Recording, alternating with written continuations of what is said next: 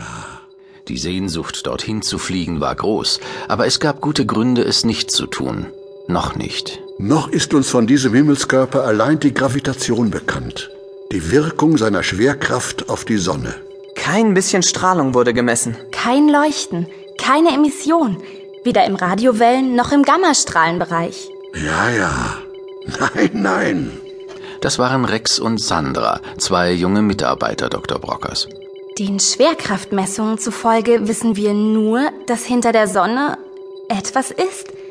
Genau auf der Bahn der Erde und im gleichen Tempo unterwegs. Etwas mit ziemlich genau der Masse der Erde.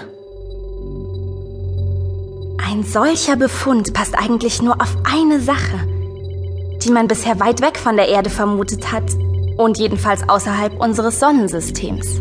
Dunkle Materie. Alle Materie, deren Temperatur über dem absoluten Nullpunkt liegt, bewegt sich. Und alles, was sich bewegt, strahlt etwas ab. Ist dunkle Materie dann also am absoluten Nullpunkt? Minus 273 Grad? Sonst hätten wir doch Strahlung gemessen von dem Teil. Redet nicht von meinem Himmelskörper als von dem Teil, bitte. Ferdel und ich haben ihn Antagonien genannt. Es wäre auch denkbar, dass das Ta also Antagonien, so komplett in dichte Gaswolken eingehüllt ist, dass keinerlei Strahlung herausdringt. Hm, unwahrscheinlich, doch nicht unmöglich. Und es gibt noch eine Möglichkeit. Welche? Jedenfalls rein theoretisch. Welche, Doktor?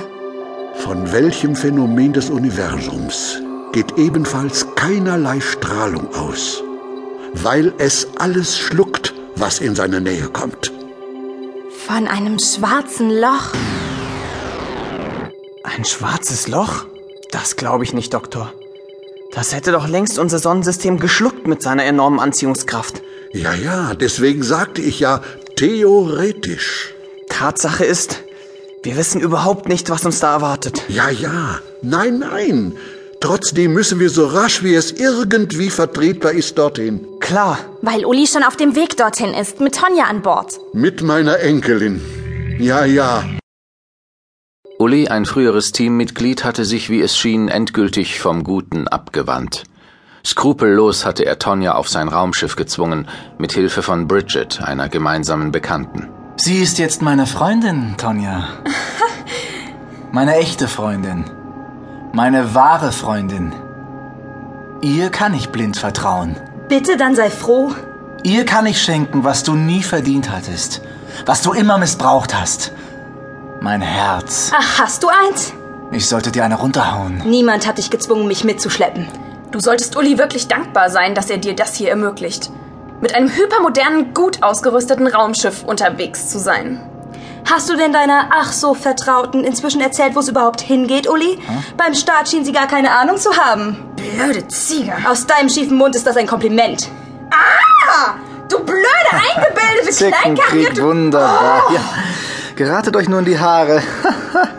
ah, das ist einer der Gründe, weshalb ich dich unbedingt dabei haben wollte, Tonja Schätzchen. Einer der Gründe, Süße. Einer. Tonja lief es kalt den Rücken hinunter, als Uli das sagte. Sie ging in ihre Kammer und warf sich aufs Bett, auf das untere Bett eines Doppelstockbetts. Da atmete sie erstmal tief durch. Gut, dass ich wenigstens das Zimmer für mich habe. Nach Szenen wie eben fiel es ihr schwer zu glauben, dass Bridget auf ihrer Seite stand. Aber natürlich muss sie als Doppelagentin so sein. Das jedenfalls hatte Bridget behauptet. Sie stehe in Kontakt mit Dr. Brimstone, Dr. Brockers erstem Assistenten, der gleichzeitig dem Geheimdienst angehörte, der zentralen Intelligenzagentur. Und dann hatte sie ihr Haarspangen in die Hand gedrückt. Und zwar vier verschiedene, damit er keinen Verdacht schöpft. Wozu? Ich werde auch immer eine tragen. Wozu? Und bitte immer ganz nah beim Ohr, ja? Aber wieso denn? Anstecken.